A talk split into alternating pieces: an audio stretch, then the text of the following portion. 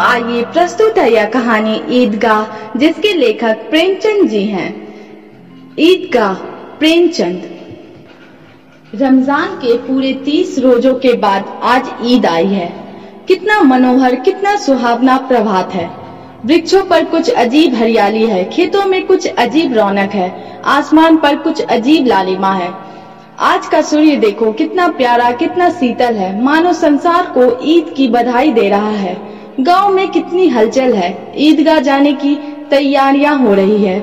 किसी के कुर्ते में बटन नहीं है पड़ोस के घर से सुई धागा लेने दौड़ा जा रहा है।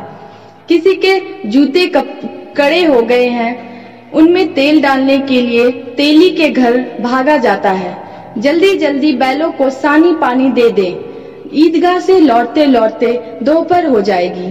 तीन कोस का पैदल रास्ता, फिर सैकड़ों आदमियों से मिलना भेंटना। दोपहर के पहले लौटना असंभव है। लड़की सबसे ज़्यादा प्रसन्न है। किसी ने एक रोजा रखा है, वह भी दोपहर तक। सीकी ने वह भी नहीं। लेकिन ईदगाह जाने की खुशी उनके हिस्से की चीज़ है। रोज़े बड़े बूढ़ों के लिए होंगे। उनके लिए तो ईद है। रोज ईद का नाम रखते थे। आज वह आ गई। अब जल्दी पड़ी है कि लोग ईदगाह क्यों नहीं चलते? इन्हें गृहस्थी की चिंताओं से क्या प्रयोजन? सवैयों के लिए दूध और शक्कर घर में है या नहीं? इनकी बला से ये तो सवैया खाएँगे। वह क्या जाने कि अब्बा जान क्यों बदहवास चौधरी काम, कायम अली के घर दौड़े जा रहे हैं? उन्हें क्या खबर कि चौधरी आज आँखें बदल ले तो यह सारी ईद मुहर्रम हो जाए? उनकी अपनी जेबों में तो कुबेर का धन भरा हुआ है। बार बार जेब से अपना खजाना निकालकर गिनते हैं और खुश होकर फिर रख लेते हैं। महमूद गिनता है एक, दो, दस, बारह। उसके पास बारह पैसे हैं। मोहसिन के पास एक, दो, तीन, आठ, नौ, पंद्रह पैसे हैं। इन्हें अनगिनत, अनगिनती पैसों में अनगिनती चीज़ें लाएँगे। खिलौने, मिठाइयाँ, बिगुल गेंद और ना जाने क्या क्या और सबसे ज़्यादा प्रसन्न है हामिद। वह चार पाँच साल का करीब सूरत, गरीब सूरत, दुबला पतला लड़का जिसका बाप गत वर्ष हैजे की भेंट हो गया और माँ ना जाने क्यों पीली होती होती एक दिन मर गई। किसी को पता न चला क्या बीमारी है। कहती भी तो कौन सुनने वाला था। दिल पर जो कुछ बीतती थी, वह दिल में ही सहती थी। और जब ना सहा गया तो संसार से विदा हो गई। अब हामिद अपनी बूढ़ी दादी अमीना की गोद में सोता है और उतना ही प्रसन्न है। उसके अब्बा जान रुपए कमाने गए हैं। बहुत सी थैलियाँ लेकर आएँगे। अम्मी जान अल्लाह मियाँ के घर से उसके लिए बड़ी बड़ी अच्छी अच्छी चीज़ें लाने गई है। इसलिए हामिद प्रसन्न है। आशा तो बड़ी चीज़ है और फिर बच्चों की आशा। उनकी कल्पना तो राई का पर्वत बना लेती है। हामिद के पाँव में जूते नहीं हैं। सिर पर एक पुरानी धुरानी टोपी है, जिसका गोट काला पड़ गया है। फिर भी वह प्रसन्न है। जब उसके अब्बा जान थैलियाँ और अम्मी जान नियामतें लेकर आएँगी तो वह दिल के अरमान निकाल लेगा। तब देखेगा, महमूद, मोहसिन, नूरे और सम्मी कहाँ से उतने पैसे निकालेंगे? अभागिन अमीना अपनी कोठरी में बैठी रो रही है। आज ईद का दिन और उसके घर में दाना नहीं। आज आबिद होता तो क्या इसी तरह ईद आती और चली जाती? इस अंधकार और निराशा में वह डूबी जा रही थी। किसने बुलाया था इस निगोड़ी ईद को? इस घर में उसका काम नहीं है, लेकिन हामिद, उसे किसी के मरने जीने से क्या मतलब? उसके अंदर प्रकाश है, बाहर आशा। विपत्ति अपना सारा दल बल लेकर आए। हामिद की आनंद भरी चितवन उसका विध्वंस कर देगी। हामिद भीतर जाकर दादी से कहता है तुम डरना नहीं अम्मा मैं सबसे पहले आऊँगा बिल्कुल ना डरना। अम, अमीना का दिल कच्ची कचोट रहा है।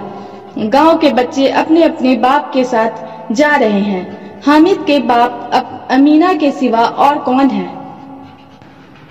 उसे कैसे अकेले मेले जाने दे? उस भीड़ भाड़ में बच्चा कहीं खो जाए तो क्या हो? नहीं, अमीना उसे यूँ ना जाने देगी। नहीं, नन्ही सी जान, तीन कोस चलेगा कैसे? पैर में छाले पड़ जाएँगे, जूते भी तो नहीं है। वह थोड़ी थोड़ी दूर पर उसे गोद ले लेगी, लेकिन यहाँ सेवैया कौन पकाएगा? पैसे होते तो लौटते लौटते सब सामग्री जमा करके चटपट बना लेती। यहाँ तो घंटों चीज़ें जमा करते लगेंगे। मांगे ही का तो भरोसा ठहरा। उस दिन फहीमन के कपड़े सिए थे। आठ आने पैसे मिले थे। उस अठन्नी को ईमान की तरह बचाती चली आती थी इसी ईद के लिए। लेकिन कल ग्वालन सिर पर सवार हो गई तो क्या करती? हामिद के लिए कुछ नहीं है। दो तो दो पैसे का दूध तो चाहिए ही। अब तो कुल दो आने पैसे बचे, बच रहे हैं। तीन पैसे हामिद की जेब में पाँच अमीना के बटवे में यही तो बिसात है और ईद का त्योहार। अल्लाह ही बेड़ा पार लगावे। धोबन और नाई, नाइन और मेहतारिन, मेहत रानी और चूड़ी हारिन सभी तो आएँगी। सभी को सेवैया चाहिए और थोड़ा किसी की आँखों आँखों नहीं लगता। किस किस से मुँह चुराएगी और मुँह क्या चुराए? साल भर का त्योहार है। ज़िंदगी खैरियत से रहे। उनकी तकदीर भी तो उसी के साथ है। बच्चे को खुदा सलामत रखे, ये दिन भी कट जाएँगे। गाँव से मेला चला और बच्चों के साथ हामिद भी जा रहा था। कभी सबके सब दौड़कर आगे निकल जाते, फिर किसी पेड़ के नीचे खड़े होकर साथ वालों का इंतज़ार करते। ये लोग क्यों इतना धीरे धीरे चल रहे हैं? हामिद के पैरों में तो जैसे पड़ लग गए हैं। वह कभी थक सकता है। शहर का दामन आ गया। सड़क के दोनों ओर अमीरों के बगीचे हैं। पक्की चार दीवारी बनी हुई है। पेड़ों में आम और लीचियाँ लगी हुई है। कभी कभी कोई को, कोई लड़का कंकड़ी उठाकर आम पर निशाना लगाता है। माली अंदर से गाली देता हुआ निकलता है। लड़के वहाँ से एक फरलांग पर हैं। खूब हंस रहे हैं। माली को कैसे उल्लू बनाया है? बड़ी बड़ी इमारतें आने लगी। यह अदालत है, यह कॉलेज है, यह क्लब घर है। इतने बड़े कॉलेज में कितने लड़के पढ़ते होंगे? सब लड़के नहीं है जी बड़े बड़े आदमी हैं। सच, उनकी बड़ी बड़ी मूछे हैं। इतने बड़े हो गए, अभी तक पढ़ने जाते हैं, ना जाने कब तक पढ़ेंगे। और क्या करेंगे इतना पढ़कर? हामिद के मदरसे में दो तीन बड़े बड़े लड़के हैं, बिल्कुल तीन कौड़ी के, रोज मार खाते हैं, काम से भी, काम से जी चुराने वाले, इस जगह भी उसी तरह के लोग होंगे और क्या? क्लब घर में जादू होता है। सुना है यहाँ मुर्दे की खोपड़ियाँ दौड़ती है और बड़े बड़े तमाशे होते हैं, पर किसी को अंदर नहीं जाने देते। और यहाँ शाम को साहब लोग खेलते हैं। बड़े बड़े आदमी खेलते हैं। मूछो, दाढ़ी वाले और मेमी खेलती है। सच, हमारी अम्मा को वह दे दो। क्या नाम है बैट? तो उसे पकड़ ही ला सके। घुमाते ही लुढ़क न जाए। महमूद ने कहा, हमारी अम्मी जान का तो हाथ कांपने लगे। अल्लाह कसम। मोहसिन बोला, अम्मी मन, मनु आटा पीस डालती है। जरा सा बैट पकड़ लेंगी तो हाथ कांपने लगे। सैकड़ों घड़े पानी रोज निकालती है। पाँच घड़े तो मेरी भैंस पी जाती है। किसी मेम को एक घड़ा पानी भरना पड़े तो आँखों तले अंधेरा आ जाए। महमूद, लेकिन दौड़ती तो नहीं। उछल कूद तो नहीं सकती, मोहसिन। हाँ उछल कूद नहीं सकती, लेकिन उस दिन मेरी गाय खुल गई थी और चौधरी के खेत में जा पड़ी थी। तो अम्मा इतनी तेज दौड़ी कि मैं उन्हें न पा सका। सच, आगे चले। हलवाइयों की दुकानें शुरू हुई। आज खूब सजी हुई थी। इतनी मिठाइयाँ कौन खाता है? देखो ना एक एक दुकान पर मनो होंगी। सुना है रात को जिन्नात आकर खरीद ले जाते हैं? अब्बा कहते थे कि आधी रात को एक आदमी हर दुकान पर जाता है और जितना माल बचा बचा होता है, वह तुलवा लेता है और सचमुच के रुपए दे देता है। बिल्कुल ऐसे ही रुपए। हामिद को यकीन न आया। ऐसे रुपए जिन्नात को कहाँ से मिल जाएँगे? मोहसिन ने कहा, जिन्नात को रुपए की क्या कमी? कि जिस खजाने में चाहे चले जाएँ लोहे के दरवाजे तक उन्हें नहीं रोक सकते। जनाब, आप हैं किस फेर में? हीरे जवाहरात तक उनके पास रहते हैं, जिससे खुश हो गए, उसे टुकड़ों जवाहरात दे दिए। अभी यही बैठे हैं, पाँच मिनट में कहो कलकत्ता पहुँच जाए। हामिद ने फिर पूछा, जिन्नात बहुत बड़े बड़े होते होंगे, मोहसिन? एक एक आसमान के बराबर होता है जी? ज़मीन पर खड़ा हो जाए तो उसका सिर आसमान से जा लगे, मगर चाहे तो एक लोटे में घुस जाए। हामिद, लोग उन्हें खुश करते होंगे, कोई मुझे वह मंत्र बता दे तो एक जिन्न को खुश कर लूँ।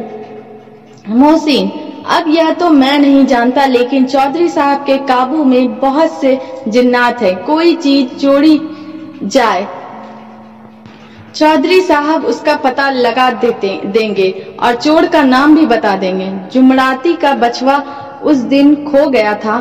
तीस दिन हैरान हुए, कहीं ना मिला। तब छक मारकर चौधरी के पास गए। चौधरी ने तुरंत बता दिया कि मवेशी खाने में है और वहीं मिला। जिन्नात आकर उन्हें सारे जहान की खबरें दे जाते हैं। अब उसकी समझ में आ गया कि चौधरी के पास क्यों इतना धन है और क्यों उनका इतना सम्मान है। आगे चले यह पुलिस लाइन है यही सब कानी, कानिस्टेबल कवायद करते हैं। Rate and five five four रात को बेचारे घूम घूम कर पहरा देते हैं नहीं चोरियाँ हो जाए। मोहसिन ने प्रतिवाद किया यह कांस्टेबल पहरा देते हैं तभी तुम बहुत जानते हो। अजी हज़रत यही चोरी कराते हैं। शहर के जितने चोर डाकू हैं, सब इनसे मिले रहते हैं। रात को ये लोग चोरों से तो कहते हैं, चोरी करो और आप दूसरे मोहल्ले में जाकर जागते रहो जागते रहो, पुकारते हैं। जब भी इन लोगों के पास इतने रुपए आते हैं, मेरे मामू एक थाने में कांस्टेबल हैं। बीस रुपया महीना पाते हैं, लेकिन पचास रुपए घर भेजते हैं। अल्लाह कसम, मैंने एक बार पूछा था कि, मामू, आप इतने रुपए कहाँ से पाते हैं? हंसकर कहने लगे, बेटा, अल्लाह देता है। फिर आप ही बोले, लोग चाहे तो एक दिन में लाखों मार लाए। हम तो इतना ही लेते हैं, जिसमें अपनी बदनामी ना हो और नौकरी ना चली जाए। हामिद ने पूछा, यह लोग चोरी करवाते हैं तो कोई इन्हें पकड़ता नहीं? मोहसिन उसकी नादानी पर दया दिखाकर बोला, अरे पागल, इन्हें कौन पकड़ेगा? पकड़ने वाले तो यह खुद है, लेकिन अल्लाह इन्हें सजा भी खूब देता है, हराम का माल हराम में जाता है। थोड़े ही दिन हुए, मामू के घर में आग लग गई। सारी लेई पूंजी जल गई, एक बर्तन तक न बचा। कई दिन पेड़ के नीचे सोए, अल्लाह कसम पेड़ के नीचे, फिर न जाने कहाँ से एक सौ कर्ज लाए तो बर्तन भांडे आए। हामिद, एक सौ तो पचास से ज़्यादा होते हैं? कहाँ पचास, कहाँ एक सौ? पचास एक थैली भर होता है, सौ तो दो थाली, दो थैलियों में भी ना आवे। अब बस्ती घनी होने लगी थी। ईदगाह जाने वालों की टोलियाँ नज़र आने लगी। एक से एक भड़कीले वस्त्र पहने हुए, कोई इक्के तांगे पर सवार, कोई मोटर पर सभी इत्र में बसे। सभी के दिलों में उमंग। ग्रामीणों का यह छोटा सा दल अपनी विपन्नता से बेखबर, संतोष और धैर्य में मगन चला जा रहा था। बच्चों के लिए नगर की सभी चीज़ें अनोखी थी, जिस चीज़ की ओर ताकते ताकते ही रह जाते। और पीछे से बार बार हॉर्न की आवाज़ होने पर भी ना चेतते। हामिद तो मोटर के नीचे जाते जाते बचा। सहसा ईदगाह नज़र आया। ऊपर इमली के घने वृक्षों की छाया। नीचे पक्का फर्श है, जिस पर जाजिम बिछा हुआ है, और रोजदार की पंक्तियाँ एक के पीछे एक न जाने कहाँ तक चली गई है। पक्के जगत के नीचे तक जहाँ जाजिम भी नहीं है, नए आने वाले आकर पीछे की कतार में खड़े हो जाते हैं। आगे जगह नहीं है, यहाँ कोई धन और पद नहीं देखता। इस्लाम की निगाह में सब बराबर है। इन ग्रामीणों ने भी वज़ू किया और पिछली पंक्ति में खड़े हो गए। कितना सुंदर संचालन है, कितनी सुंदर व्यवस्था। लाखों सिर एक साथ सिजदे में झुक जाते हैं, फिर सबके सब एक साथ खड़े हो जाते हैं। एक साथ झुकते हैं और एक साथ घुटनों के बल बैठ जाते हैं। कई बार यही क्रिया होती है, जैसे बिजली की लाखों बत्तियाँ एक साथ प्रदीप्त हो और एक साथ बुझ जाए, और यही क्रम चलता रहा। कितना अपूर्व दृश्य था, जिसकी सामूहिक क्रियाएँ विस्तार और अनंतता, हृदय कसे श्रद्धा, गर्व और आत्मानंद से भर देती थी। मानव भ्रातृत्व का एक सूत्र इन समस्त आत्माओं को एक लड़ी में पिरोए हुए है। नमाज़ खत्म हो गई है। लोग आपस में गले मिल रहे हैं। तब मिठाई और खिलौने की दुकानों पर धावा होता है। ग्रामीणों का यह दल इस विषय में बालकों से कम उत्साही नहीं है। यह देखो, हिंडोला है। एक पैसा देकर चढ़ जाओ। कभी आसमान पर जाते हुए मालूम होंगे। कभी ज़मीन पर गिरते हुए। यह चरखी है, लकड़ी के हाथी, घोड़े, ऊँट, छड़ों से लटके हुए हैं। एक पैसा देकर बैठ जाओ और 25 चक्करों का मज़ा लो। महमूद और मोहसिन और नूरे और सम्मी, इन घोड़ों और ऊँटों पर बैठते हैं। हामिद दूर खड़ा है। तीन ही पैसे तो उसके पास है। अपने कोस का तिहाई जरा सा चक्कर खाने के लिए नहीं दे सकता। सब चरखियाँ से उतरते हैं। अब खिलौने लेंगे।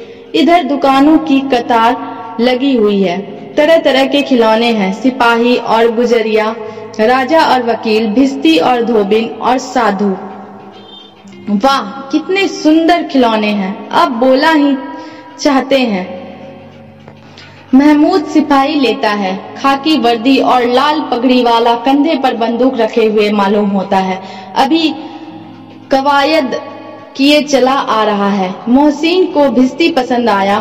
कमर झुकी है, ऊपर मसक रखे हुए है। मसक का मुँह एक हाथ से पकड़े हुए है। कितना प्रसन्न है। शायद कोई गीत गा रहा है। बस मसक से पानी उड़ेला ही चाहता है। नूरे को वकील से प्रेम है। कैसी विद्युता है उसके मुख पर। काला चोगा, नीचे सफ़ेद अचकन। अचकन के सामने के की जेब में घड़ी, सुनहरी जंजीर, एक हाथ में कानून का पोथा लिए हुए मालूम होता है अभी किसी अदालत से जिरा या बहस के चले आ रहा है, आ रहे हैं। यह सब दो दो पैसे के खिलौने हैं। हामिद के पास कुल तीन पैसे हैं। इतने महँगे खिलौने वह कैसे ले? खिलौना कहीं हाथ से छूट पड़े तो चूर चूर हो जाए। जरा पानी पड़े तो सारा रंग धुल जाए। ऐसे खिलौने लेकर वह क्या करेगा? किस काम के? मोहसिन, मेरा भिस्ती रोज पानी दे जाएगा, साँझ सवेरे। महमूद, और मेरा सिपाही घर का पहरा देगा। कोई चोर आवेगा तो फ़ौरन बंदूक से फैर कर देगा। नूरे, और मैं, मेरा वकील खूब मुकदमा लड़ेगा। सम्मी, और मेरी धोबिन रोज कपड़े धोएगी।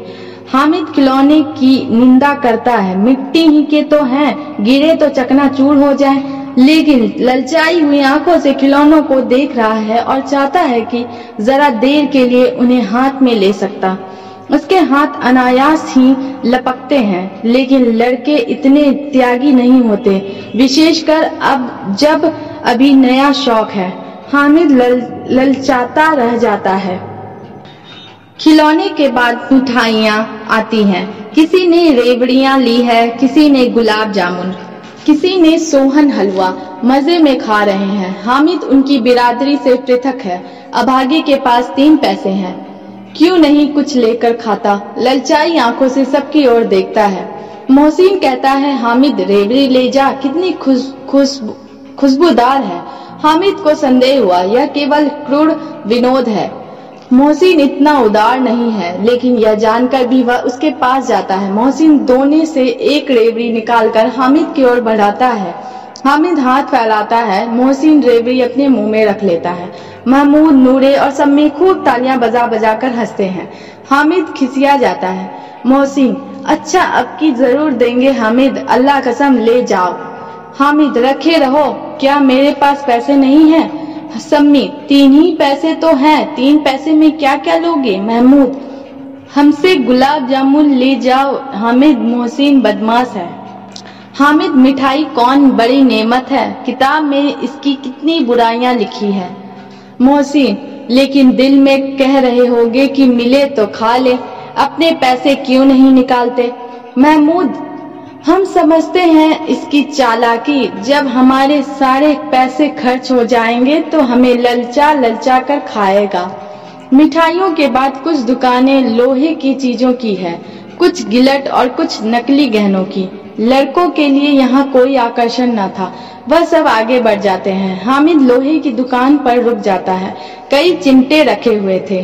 उसे ख्याल आया, दादी के पास चिमटा नहीं है। तवे से रोटियाँ उतारती है तो हाथ जल जाता है। अगर वह चिमटा ले जाकर दादी को दे दे तो वह कितनी प्रसन्न होंगी। फिर उनकी उंगलियाँ कभी न जलेंगी। घर में एक काम की चीज़ हो जाएगी। खिलौने से क्या फ़ायदा? व्यर्थ में पैसे खराब होते हैं। जरा देर ही तो खुशी होती है। फिर तो खिलौनों को कोई आँख उठाकर नहीं देखता। या तो घर पहुँचते पहुँचते टूट फूट बराबर हो जाएँगे। या छोटे बच्चे जो मेले में नहीं आए हैं, जिद करके ले लेंगे और तोड़ डालेंगे। चिमटा कितने काम की चीज़ है। रोटियाँ तवे से उतार लो, चूल्हे में सेक लो, कोई आग मांगने आवे तो चटपट चूल्हे से आग निकाल कर उसे दे दो। अम्मा बेचारी को कहाँ फुर्सत है कि बाज़ार आए और इतने पैसे ही कहाँ मिलते हैं? रोज हाथ जला लेती हैं। हामिद के साथी आगे बढ़ गए। सबील पर सबके सब शरबत पी रहे हैं। देखो, सब कितने लालची हैं। इतनी मिठाइयाँ ली, मुझे किसी ने एक भी ना दी। उस पर कहते हैं, मेरे साथ खेलो, मेरा यह काम करो। अब अगर किसी ने कोई काम करने को कहा तो पूछूँगा, खाए मिठाइयाँ, आप मुँह सड़ेंगे, फोड़े फुंसियाँ निकलेंगी, आप ही जबान चटोरी हो जाएगी, तब घर के पैसे चुराएँगे और मार खाएँगे। किताब में झूठी बातें थोड़ी ही लिखी है, मेरी जबान क्यों खराब होगी? अम्मा चिमटा देखते ही दौड़कर मेरे हाथ से ले लेंगी और कहेंगी, मेरा बच्चा अम्मा के लिए चिमटा लाया है। हज़ारों दुआएँ देंगी। फिर पड़ोस की औरतों को दिखाएँगी। सारे गाँव में चर्चा होने लगेगी। हामिद चिमटा लाया है। कितना अच्छा लड़का है। इन लोगों के खिलौनों पर कौन इन्हें दुआएँ देगा? बड़ों की दुआएँ सीधे अल्लाह के दरबार में पहुँचती है और तुरंत सुनी जाती है, मेरे पास पैसे नहीं है। तभी तो मोहसिन और महमूद यूँ मिजाज दिखाते हैं। मैं भी इनसे मिजाज दिखाऊँगा। खेले खिलौने और खाए मिठाइयाँ। मैं नहीं खेलता खिलौने। किसी का मिजाज क्यों सहूं? मैं गरीब ये सही। किसी से कुछ मांगने तो नहीं जाता। आखिर अब्बा जान कभी ना कभी आएँगे। अम्मा भी आएँगी ही। फिर इन लोगों से पूछूँगा, कितने खिलौने लोगे? एक एक को टोकरियाँ खिला, टोकरियों खिलौने दूँ और दिखा दूँ कि दोस्तों के साथ इस तरह सलूक किया जाता है। यह नहीं कि एक पैसे की रेवड़ियाँ ली तो चिढ़ा चिढ़ा कर खाने लगे। सब के सब खूब हंसेंगे कि हामिद ने चिमटा लिया है। हंसे मेरी बला से। उसने दुकानदार से पूछा, यह चिमटा कितने का है?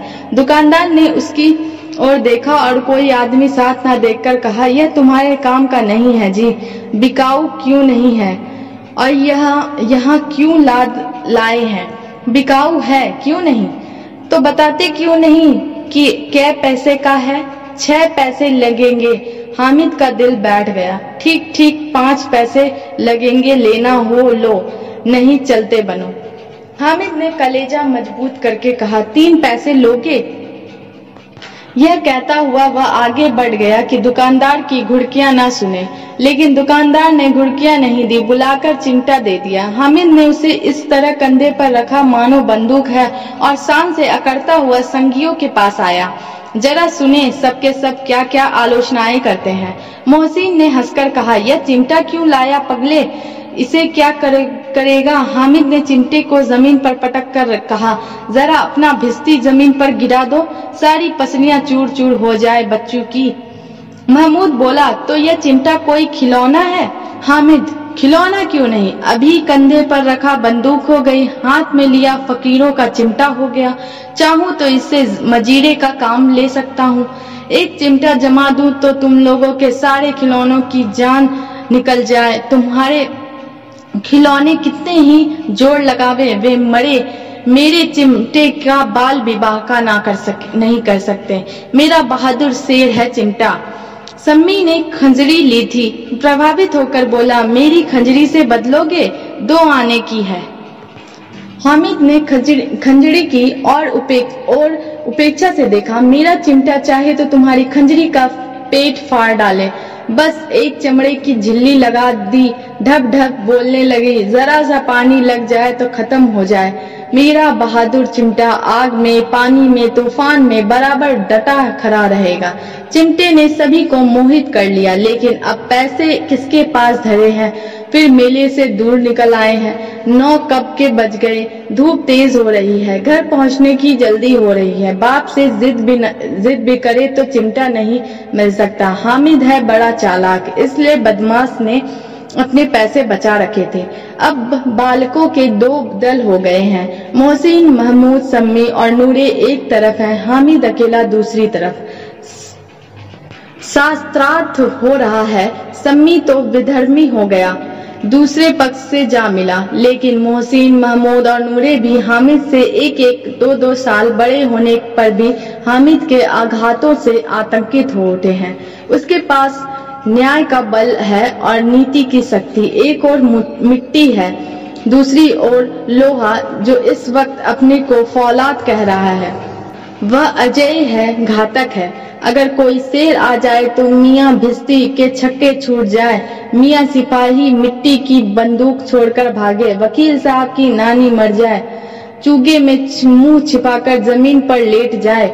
मगर यह चिमटा, यह बहादुर, यह रुस्तमे हिंद लपक कर शेर की गर्दन पर सवार हो जाएगा और उसकी आँखें निकाल लेगा। मोहसिन ने एड़ी चोटी का ज़ोर लगाकर कहा अच्छा पानी तो नहीं भर सकता। हामिद ने चिमटे को सीधा खड़ा करके कहा भिस्ती को एक डांट बताएगा तो दौड़ा हुआ पानी लाकर उसके द्वार पर छिड़कने लगेगा। मोहसिन परास्त हो गया पर महमूद ने कुमक पहुंचाई। अगर बच्चा पकड़ा जाए तो अदालत में बंधे बंधे फिरें, फिरेंगे तब तो वकील साहब के ही पैरों पड़ोगे। हामिद इस प्रबल तर्क का जवाब ना दे सका। उसने पूछा हमें पकड़ने कौन आएगा? नूरे ने अकड़ कर कहा, यह सिपाही बंदूक वाला। हामिद ने मुँह चिढ़ाकर कहा, यह बेचारे हम बहादुर रुस्तमे हिंद को पकड़ेंगे? अच्छा लाओ, अभी जरा कुश्ती हो जाए, इसकी सूरत देखकर दूर से भागेंगे। पकड़ेंगे क्या बेचारे? मोहसिन को एक नई चोट सूझ गई। तुम्हारे चिमटे का मुँह रोज आग में जलेगा। उसने समझा था कि हामिद लाजवाब हो जाएगा। लेकिन यह बात ना हुई। हामिद ने तुरंत जवाब दिया, आग में बहादुर ही कूदते हैं। जनाब, तुम्हारे यह वकील, सिपाही और भिस्ती लौंडियों की तरह घर में घुस जाएँगे। आग में कूदना वह काम है जो रुस्तमे हिंद ही कर सकता है। महमूद ने एक ज़ोर लगाया वकील साहब, कुर्सी मेज पर बैठेंगे।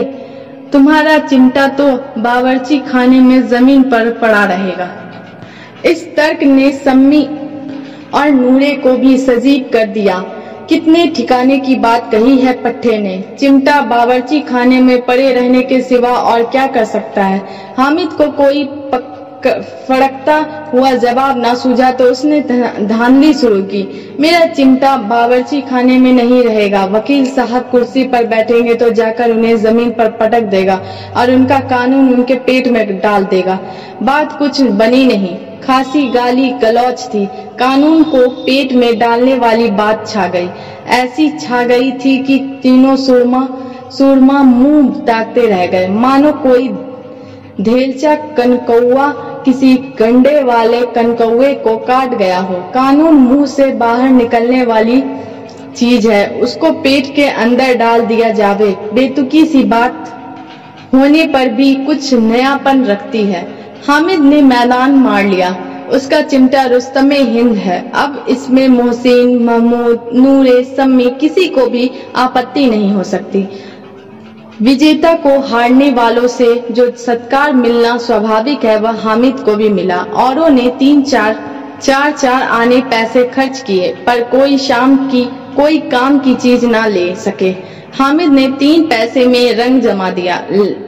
सच ही तो है, खिलौनों का क्या भरोसा? टूट फूट जाएँगे। हामिद का चिमटा बना रहेगा बरसों। संधि की शर्त तय होने लगी। मोहसिन ने कहा, जरा अपना चिमटा दो, हम भी देखे, तुम हमारा भिस्ती लेकर देखो। महमूद और नूरे ने भी अपने अपने खिलौने पेश किए। हामिद को इन शर्तों के मानने में कोई आपत्ति न थी। चिमटा बड़ा बारी बारी से सबके हाथ में गया और उनके खिलौने बारी बारी से हामिद के हाथ में आए। कितने खूबसूरत खिलौने हैं। हामिद ने हारने वाले के आँसू पोछे। मैं तुम्हें चिढ़ा रहा था, सच। यह लोहे का चिमटा भला इन खिलौनों की क्या बराबरी करेगा? मालूम होता है, अब बोले अब बोले। लेकिन मोहसिन की पार्टी को इस दिलासे से असंतोष नहीं होता। चिमटे का सिक्का खूब बैठ गया है। चिमटा, चिपका हुआ टिकट अब पानी से नहीं छूट रहा है। मोहसिन, लेकिन इन खिलौनों के लिए कोई हमें दुआ तो न देगा? महमूद, दुआ को लिए दुआ के लिए फिरते हो, उल्टे मारना पड़े। अम्मा ज़रूर कहेंगी कि मेले में मिट्टी के खिलौने तुम्हें मिले। हामिद को स्वीकार करना पड़ा कि खिलौनों को देखकर किसी की माँ इतनी खुश ना होगी जितनी दादी चिमटे को देखकर होगी। तीन पैसों ही में, पैसे ही में तो इसे सब कुछ करना था और उन पैसों के इस उपयोग पर पछतावे की बिल्कुल ज़रूरत ना थी।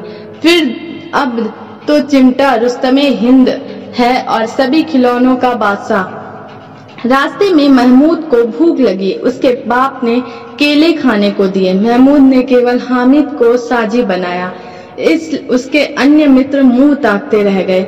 उस, यह, उस चिमटे का प्रसाद था। ग्यारह बजे सारे गाँव में हलचल मच गई। मेले वाले आ गए। मोहसिन की छोटी बहन ने दौड़कर भिस्ती उसके हाथ से छीन लिया और मारे खुशी के जो मच उछली तो मियाँ भिस्ती नीचे आ रहे आ रहे और सुरलोक सिधारे। इस पर भाई बहन में मारपीट हुई। दोनों खूब रोए। उनकी अम्मा यह शोर सुनकर बिगड़ी और दोनों को ऊपर से दो दो चांटे और लगाए। मियाँ नूरे के वकील का अंत उसकी प्रतिष्ठा अनुकूल इससे ज़्यादा गौरवमय हुआ। वकील ज़मीन पर या ताक पर तो नहीं बैठ सकता। उसकी मर्यादा का विचार तो रखना ही होगा। दीवार में दो खूटियाँ गाड़ी गई। उन पर लकड़ी का एक पटरा रखा गया। पटरे का पटरे पर कागज़ का कालीन बिछाया गया। वकील साहब राजा भोज की भांति सिंहासन पर विराजे। नूरे ने उन्हें पंखा झलना शुरू किया। अदालतों में खस की टट्टियाँ और बिजली के पंखे रह, रहते हैं। क्या यहाँ मामूली पंखा भी ना हो? कानून की गर्मी दिमाग पर चढ़ जाएगी कि नहीं? बाँस का पंखा आया और नूरे हवा करने लगे। मालूम नहीं पंखे की हवा से या पंखे की चोट से वकील साहब स्वर्ग लोग से मृत्यु लोक में आ रहे हैं। उनका और उनका माटी का चोला माटी में मिल गया। फिर बड़े ज़ोर शोर से मातम हुआ और वकील साहब की अस्थि घूर पर डाल दी गई। अब रहा महमूद का सिपाही। उसे चटपट गाँव का पहरा देने का चार्ज मिल गया, लेकिन पुलिस का सिपाही कोई साधारण व्यक्ति तो था नहीं। जो अपने पैरों चले, वह पालकी पर चलेगा। एक टोकरी आई, उसमें कुछ लाल रंग के फटे पुराने चिथड़े बिछाए गए, जिसमें सिपाही साहब आराम से लेटे। नूरे ने यह टोकरी उठाई और अपने द्वार का चक्कर लगाने लगे। उनके दोनों छोटे भाई सिपाही की तरफ़ से छोने वाले जागते रहो, पुकारते चले, चलते हैं। मगर रात तो अंधेरी ही होनी चाहिए। महमूद को ठोकर लग जाती है। ठोकरी टोकरी उसके हाथ से छूट कर गिर पड़ती है और मियाँ सिपाही अपनी बंदूक लिए ज़मीन पर आ जाते हैं और उनकी एक टांग में विकार आ जाता है। महमूद को आज ज्ञात हुआ कि वह अच्छा डॉक्टर है। उसको ऐसा मरहम मिल गया है जिससे वह टूटी टांग को आनंद फानन जोड़ सकते हैं। केवल गुलड़ का दूध चाहिए। गुलड़ का दूध आता है, जोड़ की, जोड़ दी जाती है। लेकिन सिपाही को जो ही खड़ा किया जाता है, टांग जवाब दे जाती है। शल्य क्रिया असफल हुई, तब उसकी दूसरी टांग भी तोड़ दी जाती है। अब कम से कम एक जगह आराम से बैठ तो सकता है। एक टांग से तो ना चल सकता था, ना बैठ सकता था। अब वह सिपाही सन्यासी हो गया है। अपनी जगह पर बैठा बैठा पहरा देता है। कभी कभी देवता भी बन जाता है। उसके सिर का झालदार साफा खुरच दिया गया है। अब उसका जितना रूपांतर चाहो कर सकते हो। कभी कभी तो उससे बाट का काम भी लिया जाता है। अब मियाँ हामिद का हाल सुनिए। अमीना उसकी आवाज़ सुनते ही दौड़ी और उसे गोद में उठाकर प्यार करने लगी। सहसा उसके हाथ में चिमटा देखकर वह चौंकी, यह चिमटा कहाँ था? मैंने मोल लिया है। के पैसे में? तीन पैसे दिए। अमीना ने छाती पीट ली। यह कैसा बेसमझ लड़का है कि दो पहर हुआ, कुछ खाया न पिया। लाया क्या यह चिंता सारे मेले में तुझे और कोई चीज़ ना मिली? जो यह लोहे का चिमटा उठा लाया। हामिद ने अपराधी भाव से कहा, तुम्हारी उंगलियाँ तवे से जल जाती थी, इसलिए मैंने इसे ले लिया। बुढ़िया का क्रोध तुरंत स्नेह में बदल गया और स्नेह भी वह नहीं जो प्रगल्भ होता है और अपनी सारी कसक शब्दों में बिखरे, बिखेर देता है। यह मूक स्नेह स्नेह था, खूब ठोस रस और स्वाद से भरा हुआ। बच्चे में कितना त्याग, कितना सद्भाव और कितना विवेक है। दूसरों को खिलौने लेते और मिठाई खाते देखकर उसका मन कितना ललचाया होगा। इतना जब्त इससे दुआ हुआ कैसे? वहाँ भी उसे अपनी बुढ़िया दादी की याद बनी रही। अमीना का मन गदगद हो गया। और जब, और अब एक बड़ी विचित्र बात हुई हामिद के इस चिमटे से भी विचित्र बच्चे हामिद ने बूढ़े हामिद का पाठ खेला था। बुढ़िया अमीना, बालिका अमीना बन गई।